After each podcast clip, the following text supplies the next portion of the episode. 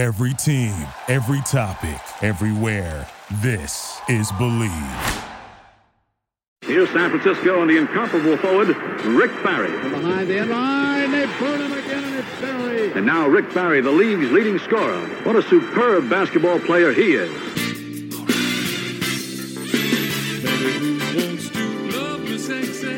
Hi, everybody, and welcome back to Warriors 24. I'm Rick Barry, along with my co host. Yes, the great Cyrus Saatsaz. That's exactly right. The surf man himself. He is uh, with us, ready to roll today.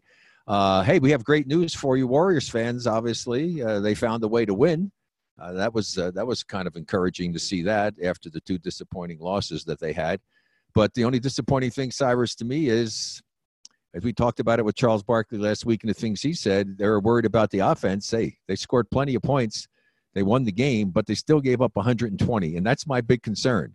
It you is. give up 120 points every time. You got some problems. huge problems. And, and Rick, it's always a pleasure to do the show with you. And and if the Warriors had lost that game, I feel like we would have gone to a very dark place with this week's episode. But that that win was salvation for a lot of people. But you're right, 120 points a game is unacceptable.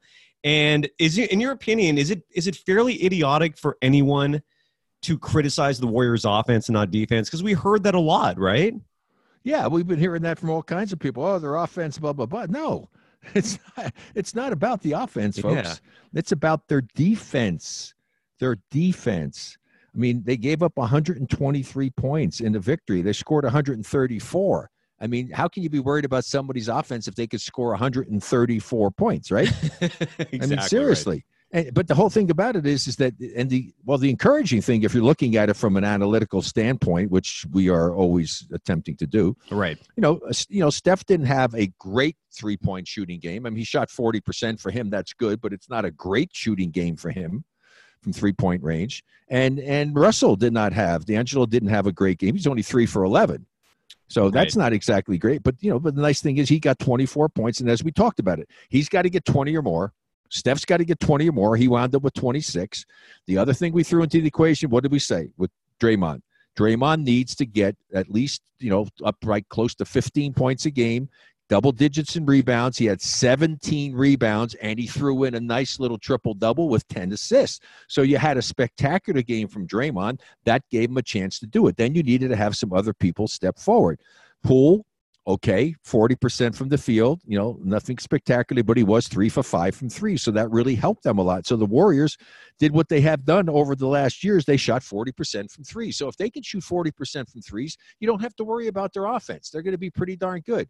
And what we get concerned about is their defense. But they also had someone, and I don't know if he's going to continue to do it because I know him from the days Damion Lee when he played against uh, my son Canyon played against him when he was back in the Colonial Conference. Then he went for his last year at Louisville, Mhm. and he's a really nice player, undrafted and all. But he comes up with a huge game off the Huge. bench. You know, 23 points and 11 rebounds to go along with that.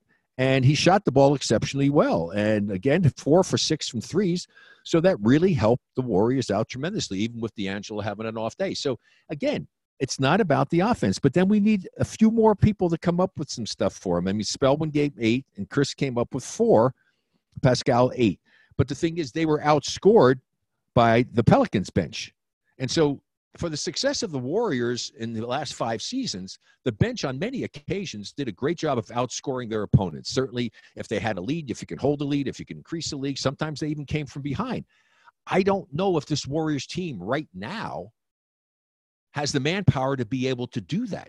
And if they can't do that, they're going to be in trouble, even having games like this. Now, you know, maybe D'Angelo's going to shoot better and he'll have a bigger game. Steph can have one of his 35, 40 point games.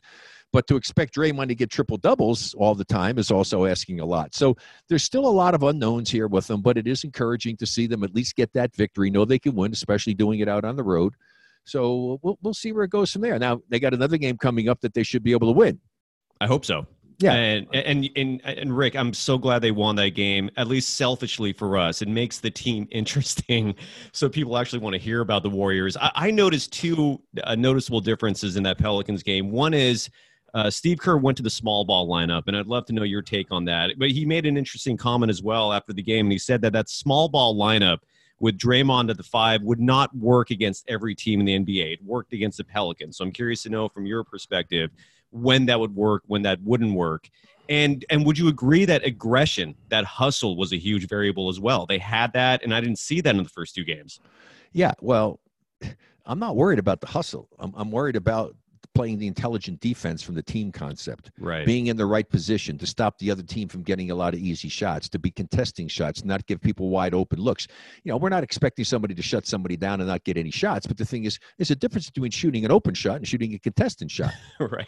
and also being able to take away, you know, not just running by a guy with the old matador defense where you go running by the guy and then he's wide open and you're running down the court hoping you get an easy, you know, chippy basket on a missed shot or something.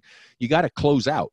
This is a thing in basketball that, that that's taught from early on, at least it should be taught, that you run hard at the guy and you stop at least six feet from him and get down and you shuffle up to him so that you make him think you're coming at him. And if you can delay him and take that shot, now you can close out on him. And sometimes you could even take away that good open look that he may have had.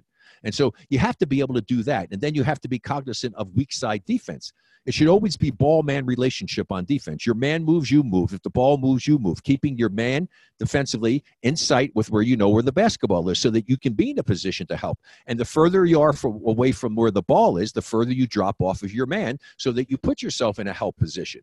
So these are critical elements of playing team defense to make you an outstanding team that will help keep you in games when your offense is struggling. Right. Therefore, if you can do a good job with that and stop people from scoring 120 points and you're having a bad game offensively and you can hold them into the 90s or low hundreds, you're giving yourself a chance to still be competitive and maybe win some of those games where your offense is struggling. That's the whole philosophy behind playing good tough team defense. This is the area that we're going to be examining very closely as the season progresses with this team. So far, it hasn't been encouraging.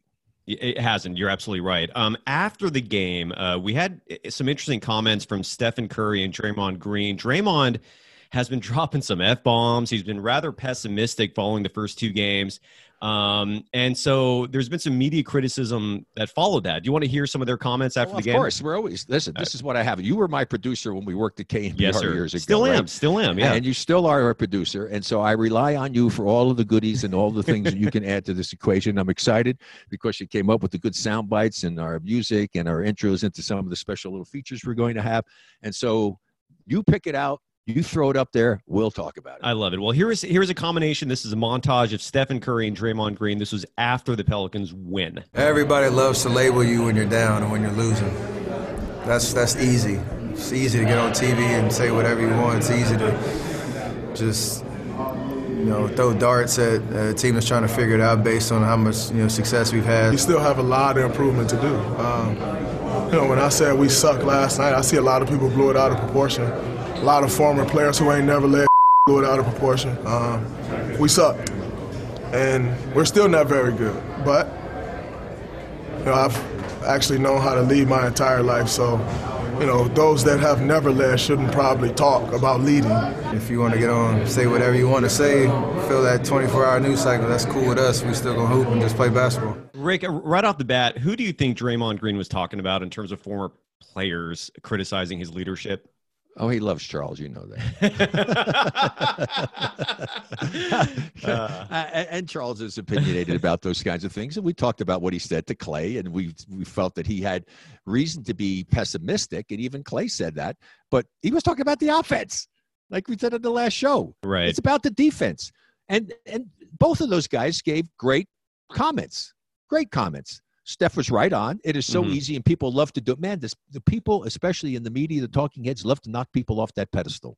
And the Warriors have been on a very, very high, illustrious pedestal for five years, and people love to go and knock them off that pedestal. Yep. And so they're they're doomsdays people. We're being, I think, honest about the evaluation of where the Warriors are right now.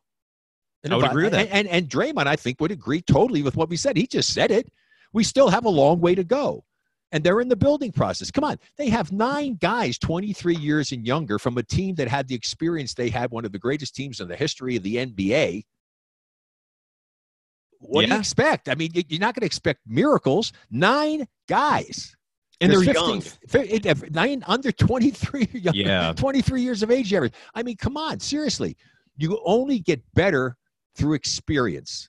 You're you can watch you can watch as much as you want. That's what I love some of these guys talking. Oh, we watched, we saw this, we saw that. I don't care how much you've watched it.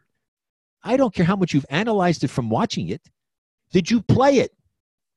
Were you out there? Do you really understand the game the way you think you do? You don't. They may think that they do, but they don't. That's why I tell you one thing. I'm gonna I'm gonna shout from the rooftop. I Do love Tim Legler. Okay. I think Tim Legler, Legler's Lab, Tim does such an incredible job of explaining the game because he understands the game. He's been there, he knows what it's about, and that's what I love. And that's why even I talked about the drives me crazy segment last week, Yeah. talking about the former players who are out there talking about all these lockdown defenders, which is a bunch of hogwash because you can't lock down a scorer. I mean, you just can't. And if a guy says that's the case, I said it last week, I'll say it again. Well, then obviously he got locked down because he wasn't a scorer. Right.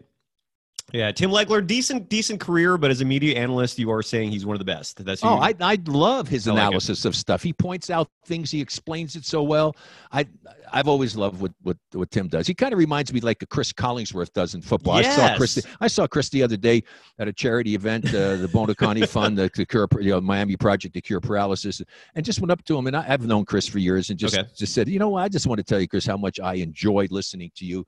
And I I tell you, a lot of times when I watch games, I'll, I'll record them obviously and, and put them on the DVR and because I don't want to have to spend a lot of time, you know, listening to things I don't care about. But I a lot of times I don't I don't really listen. I watch. I watch, I analyze, and a lot of times, depending who's doing it, I don't listen. right. Well, yeah, exactly. And and speaking of listening and who you look, I cannot wait for the day when Draymond Green becomes a media professional. I mean, I, he's he's the obvious successor to Charles Barkley in that just candid, just you know, no filter type broadcaster, former player. Um, I, you know, I have another question to ask you, Rick, and I'd love to get your feedback on this because, in my humble opinion, I, I, I sense a lot of bias from officials. Uh, you know, the Warriors had one of the greatest, if not the greatest, five-year run in NBA history, but I, I saw a lot of calls not going their way. I, I rarely, if ever, saw the type of favoritism that Michael Jordan got during his playing career. I don't know if you got that yourself when you were playing, given how dominant you were. Why do you think refs are so biased against the Warriors? And I bring this up because Steph Curry, two games ago, was issued a technical for hitting, I forgot the other player, but he basically hit him in the groin. And it was a totally incidental play. There was no, nothing malicious about it. Do you, do, do you see my perspective on this, that there is some bias against the Warriors, or is this just, just me having fan bias? Uh, you're a real big Warriors fan, so I, I think you All have right, a little bias towards that. I, I I don't really think any official could be that way because it, it would show itself during the course of the season and what have you, and, and they would lose their job if they're going to do that.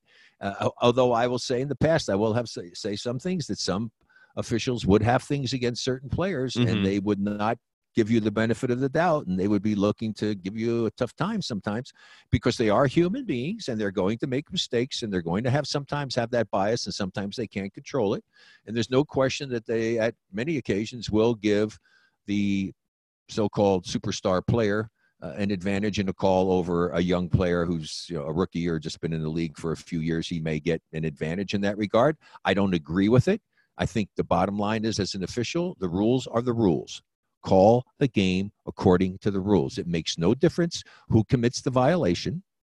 You call it according to the rules. And you don't decide when you are going to call it strictly by the rules or when you're going to bend them a little bit or let a little bit more go just call the game by the rules and that's the biggest peeve that i had as a player and i think most guys that i've talked to and i'm around those guys a lot especially doing the coaching in the big three and guys like gary payton and george gervin and dr j and, and clyde Fra- clyde clyde not clyde frazier he's not coaching in the league but clyde drexler who's the Yeah. commissioner so, and all those guys, when we talk about it, the thing is, you want consistency.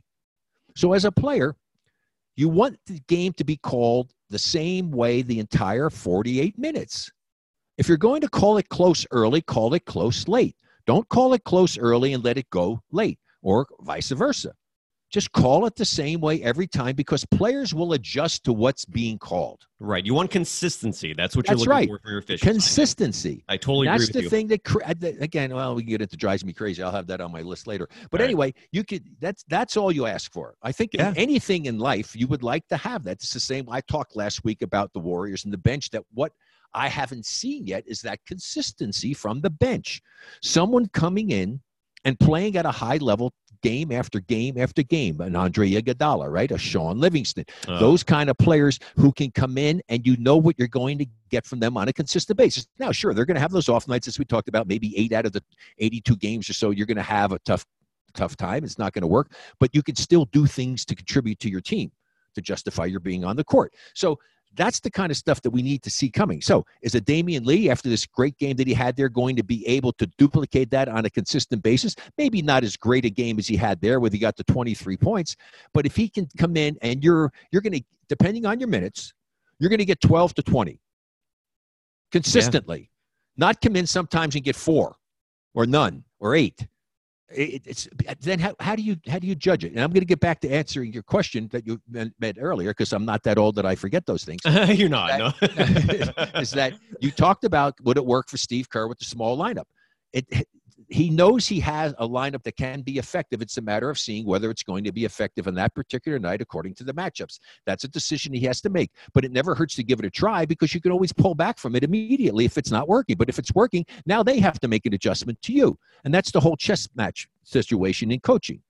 Try It to is. do something, force the other team to have to, and if it's successful, force the other team to have to do something to adjust to it. If they're not doing it, you keep going with what you're doing. If they make an adjustment, well, then you make an adjustment. And that's kind of the way it is. It's that little give and take that has to take place. That's why it happens more in the playoffs when you're playing against the same team and you see the adjustments that coaches make, the changes they make. And during the season, you can certainly try it. He decided to try it against this team, and it worked obviously for them well. And so they were successful with it. Now, will it work all the time? Not necessarily. Probably not. Yeah. And, and and and the rebounding numbers for Draymond, I thought stuck out more than anything in terms of what they need from him. And again, I I, I still don't understand why Steph Curry was issued a technical for an inadvertent swipe at another player's groin. And my whole, I guess, my whole issue with the ref bias and why I do believe it is if you look at the free throw count on average for every Warriors game, the other team almost outnumbers the Warriors in terms of free throw attempts two to one. And to me, that's an obvious measurable where you can kind of discern ref bias against the Warriors. It could also be the case of the Warriors' style of play simply doesn't draw fouls as much. Um, and you would know better than I would in, in, in regards to that. But I do notice it. And this is the fans' perspective. And I do have bias. Again, I love the Warriors, but um, it's I, I, to me, it is noticeable. Uh, Damion Lee, by the way, I think he should be a full time player. I, I thought the Warriors missed him dearly in the postseason last year, and he couldn't play because he was a two way player. They brought him back again as a two way player because he couldn't find a full time contract anywhere else, a guaranteed contract. Side note Damion Lee is Stephen Curry's brother in law. He's married to Stephen Curry's sister. Do you think he should be full time? Do you agree with me? Well, if he plays the way he played the last game, hell Yeah. yes. Yes. you, you get that kind of performance on a consistent basis for him. I mean, and it may very well be, you know, a guy coming off the bench to bring you that spark. You need to have that. You, you've got to have guys who can come in off the bench. That was one of the things I know in our championship in 75. Our bench was really good. We had a lot of guys. That's why Al went 10 deep Mm. because you know if one guy's not doing good, you bring somebody else in. You hope that he's going to be the guy getting it done. But our, it was our bench that saved us in Game Seven in the in the finals against Chicago in the Western Conference. The bench. I was on the bench. I told you that story, sitting there forever because I sucked, justifiably so on the bench. Clifford Ray, Clifford Ray's on the bench. George Johnson, our backup center, was in there. The guys were doing their job. The guys that were the bench players kept us in there. They and again, it wasn't our offense. It was our defense. Right. The guys held Chicago scoreless for seven and a half minutes. And what does That's defense help do, you. Rick? What does defense do, Rick? Uh, well, that's you know that they say defense wins Yeah, championship. but I also go. that. But I also go. that. That's your but I line, also, baby. But I also go along with that all the time. I mean, but it's more than that. Defense wins championships, but only if you have some offense to go along with it. Fair enough. You can't win only on your defense, not in the NBA. And You and you're, be able to score. And you're right. Steph Curry, after that Thunder loss, even echoed what you've been preaching, which is that their offense is entirely dependent. I'm sorry, their offense is enti- entirely dependent on their defense.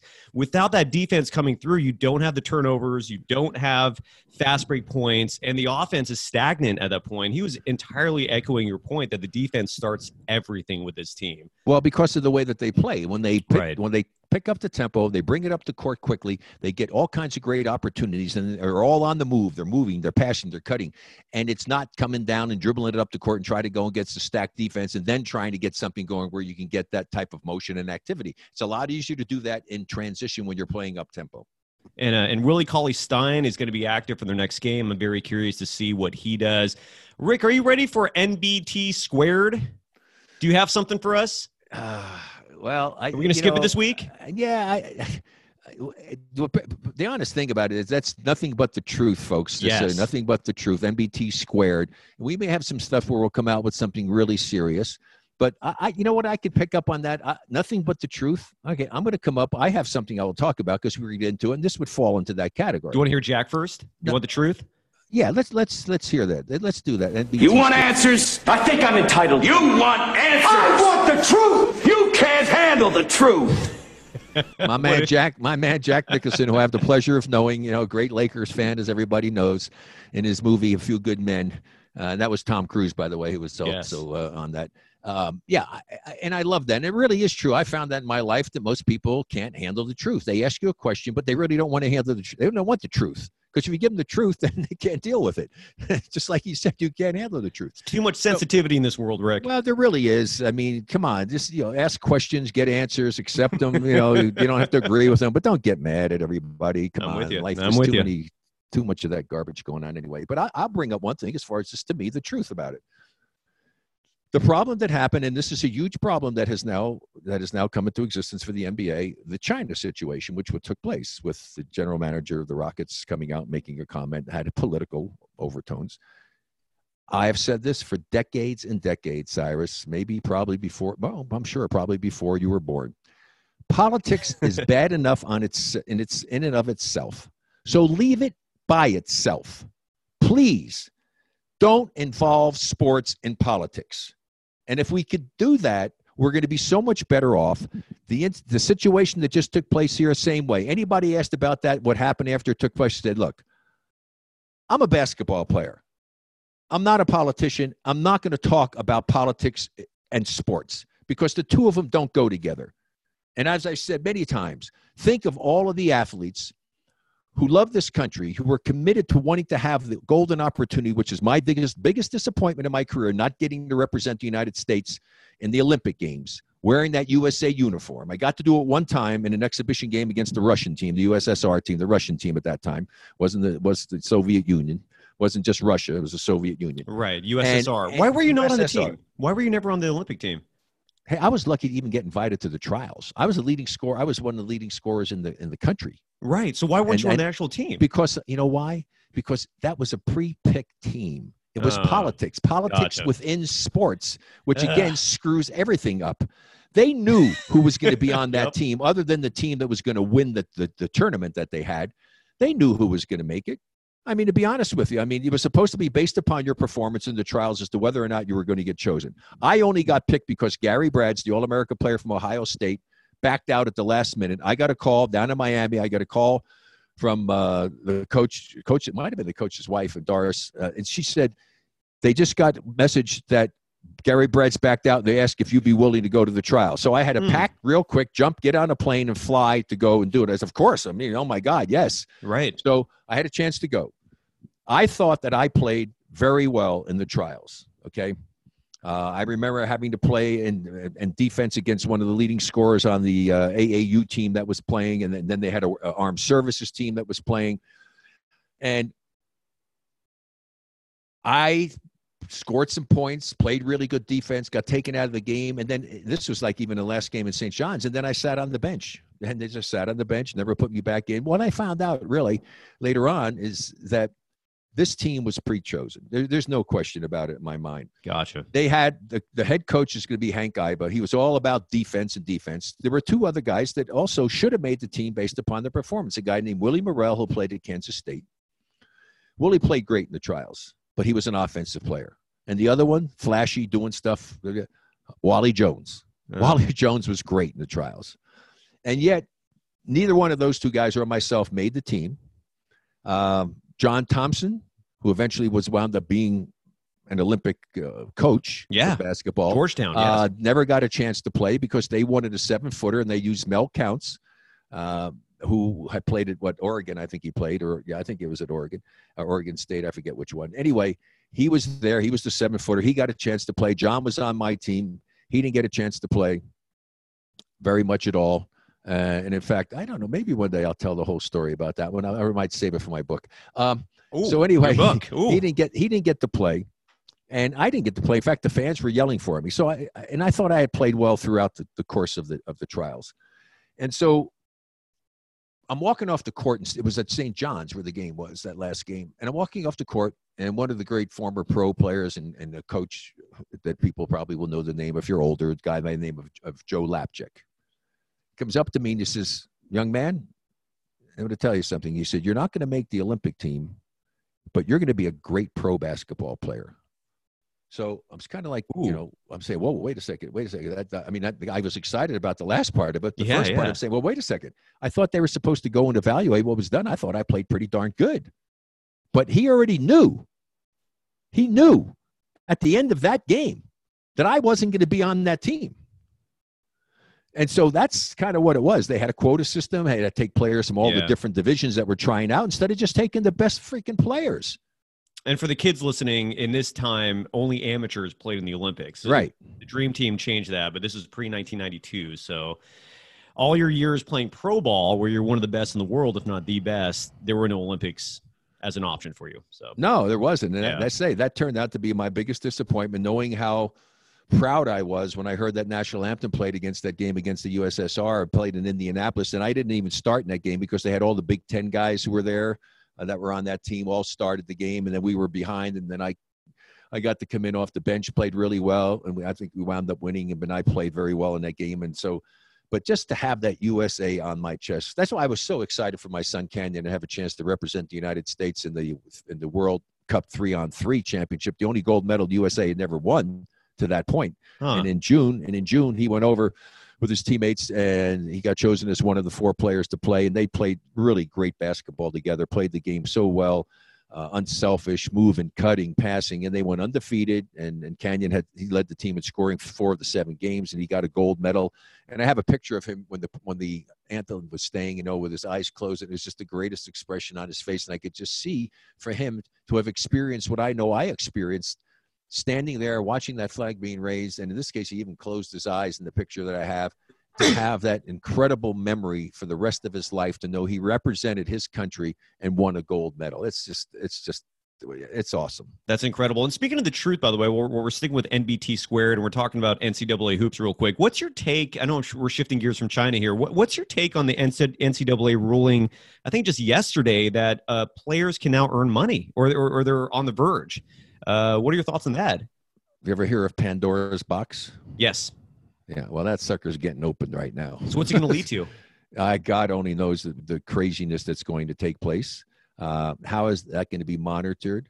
Um, certainly, the teams that have money and do stuff. Do you imagine what you could do at a big school with very wealthy supporters of your university's athletic programs? The things that you could offer for a kid to do something. I, I- don't know if they're going to be able to allow to do that. I don't know all the particulars of it. Haven't read all the details of it right. is that going to be part of it you know hey come to our place you know hey we're going to get you you'll do an endorsement for you know this company or that company and you'll be able to make money or is it a situation where if the university uses him in doing production and things of what of that nature that he gets uh, uh, some percentage of the monies that are made when it's controlled by them i don't know how that's going to work I think So- the I think the premise right now is just that if you're a student athlete, you are allowed to earn your own income. I don't know. If, I don't know if they're gonna if colleges or universities themselves are gonna be paying the athletes, but at least now, if you're a star athlete in college, well it's and- not going to and- be the college or universities cyrus it's going It's to be gonna be the like- alum oh, well, yeah, yeah, the boosters, yes, and the then boosters But then you also have like Nike, for example. Like and, like now Nike could pay that athlete, right? Um, Yeah, you're I mean, seriously. I mean, just think about it. I, I, it's, I, yeah, the rich will get richer, yeah, which Yeah, is really the way it works in life. I mean, that's just the way that it works. It's it's going to make it much more difficult for the schools that don't have that type of support and financial backing in order to be able to offer somebody. Can you, when you offer the scholarship, even bring that part of it up and saying what you could do for him? I, I don't know. That's why I'm saying it, it's it's a conundrum. It really truly is. I, Yeah. I I do think here's the thing. My wife and I talked about this yesterday, Lynn, and she, of course, she was an administrator for the NCAA. I could used to call her a spy for the NCAA before she became the, the head person, the executive director of uh-huh. uh, assistant executive director of women's basketball for U.S. for for a number of years. Uh, she said, and I agree with her. She said, I think, and, and I've been a proponent of this myself, that if you're going to do that and you're going to provide money to these people to do that and you start making all of this money and you do go on to become a professional basketball player or a professional athlete whatever sport it may be that you should have to pay back your scholarship Yeah. And, and that's actually been proposed as well. That I think one politician came out and said if, if athletes are, are going to get paid, they need to rescind the scholarship. I mean, there's no well point in not them both. rescind it no you can give them the scholarship but if they only if they go on to become a professional if they become a professional you have to pay back the value of the scholarship Fair, yeah, fair enough. Um, we're running low on time here, Rick. Before we go, uh, do you want to mention what drives you crazy? I even got the music. You want some music? oh of course All right. All right. What drives you crazy, Rick? What's going I on wanna- this I want to hear from you. I want to hear from you first. Uh, I'm going to go out, outside of sports for this week, and I'm going to say what drives me crazy are people, and I'm sure a lot of people feel the same way, and it might be redundant, but if you're in the fast lane and people are passing you, get out of the fast lane. That lane is designed for you to pass other people. It's not for you to just sit there and be comfortable and have a stack of cars lined up behind you. That's illegal on a side note. Get out of the fast lane. Simple. That's what drives me crazy. People are in the fast lane who do not drive fast. Okay, I don't, I don't know if I'm going to let you get away with pulling stuff outside of sports. I mean, seriously. All right, so, 'cause if okay, we, okay, if we right, did that, enough, if we did fair that, enough. we could we could probably do an entire year of uh, of a show talking about those things that happen in real life. So you're going to have to come up with something right, better then than fine. that, Cyrus. NBA, NBA officials for this week. Going off what I said earlier, it, I, I, I, in my opinion, this is how I feel. I think NBA officials in general are biased against the Warriors. I don't know what the reason is for this. If you look at the free throw count of nearly every Warriors game, they're more times than not shooting less free throws, free throws than their opposition. Cyrus, hold it. what? What? They're not going to the freaking basket. You, you don't get to the free throw line shooting three point shots all the time. Well, yeah, well, well, okay, that's a fair point. But nonetheless, they're still shooting less free throws, and that drives me crazy. Well, go to the And- basket. Get fouled. but okay, and and you're giving technical fouls to Steph Curry, who's supposed to be the golden boy of the NBA, just because he's running. When you run, your hands swing. If it accidentally hits someone in the nuts, I agree That's with not you. a technical I, I, foul. I agree with you 100% on that. There's no doubt that if it's an inadvertent contact, yes, there should not be any type of a foul called. I mean, no, I, I agree with you. I mean, so what's what drives you crazy, Rick? So, well, there's so many things that drive me crazy. But one of the things of basketball, and so when you watch the next game, watch this is something that you'll start looking for. Okay, What really drives me crazy, having coached a little bit myself, and I try to make this a point that if I'm coaching and I were to look up and I see you as a reserve player looking up in the stands to try to find a good looking girl if you're single, hopefully Oh. you're only oh. single doing that, yeah, and not paying attention to what the heck the coach is saying in the huddle because it has an impact on you. If he puts you in the game and you haven't listened to what he's just been telling the players that he wants to do, then what the hell good are you? is this a regular occurrence, Rick? Oh no, this you watch. You just watch how many times when a timeout occurs. Oh. Watch the players on the periphery who are who are around the back, and especially the ones behind the coach. Then see if they're really listening to what your coach is saying and paying attention to what's going on, as opposed to looking off, talking to one another. I, that really drives me crazy because that is not fulfilling your duties as a member of this team to try to do as well as you can do and to be a part of what is trying to be accomplished through the message being given to you by your coach. Now, watch the games and you'll see. So, the next show, I want to see how many times you've noticed this happening. I'm telling you, it is prevalent, it is inexcusable, and I can't believe that coaches allow it to take place. And that's the kind of insight you're only going to find right here in Warriors 24. We're on Apple Podcasts now. By the way, people can subscribe to us in case you're listening in some other way. Uh, Rick, how can people follow you on social media? Uh, Rick twenty four Barry, uh, you can check that out. Uh, I'm out there doing doing that and coming up with various different things, and probably do a little bit more of it.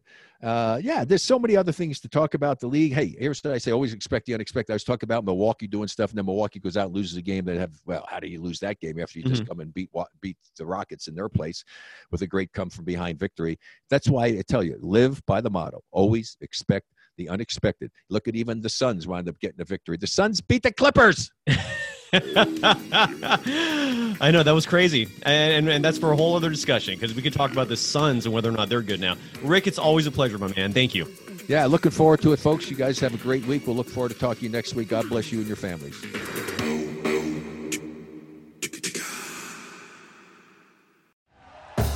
Thank you for listening to Bleav. You can show support to your host by subscribing to the show and giving us a five star rating on your preferred platform.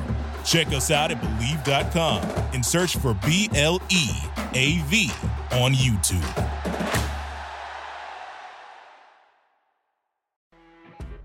You know, when you're listening to a true crime story that has an unbelievable plot twist that makes you stop in your tracks? That's what our podcast, People Are the Worst, brings you with each episode. I'm Rachel.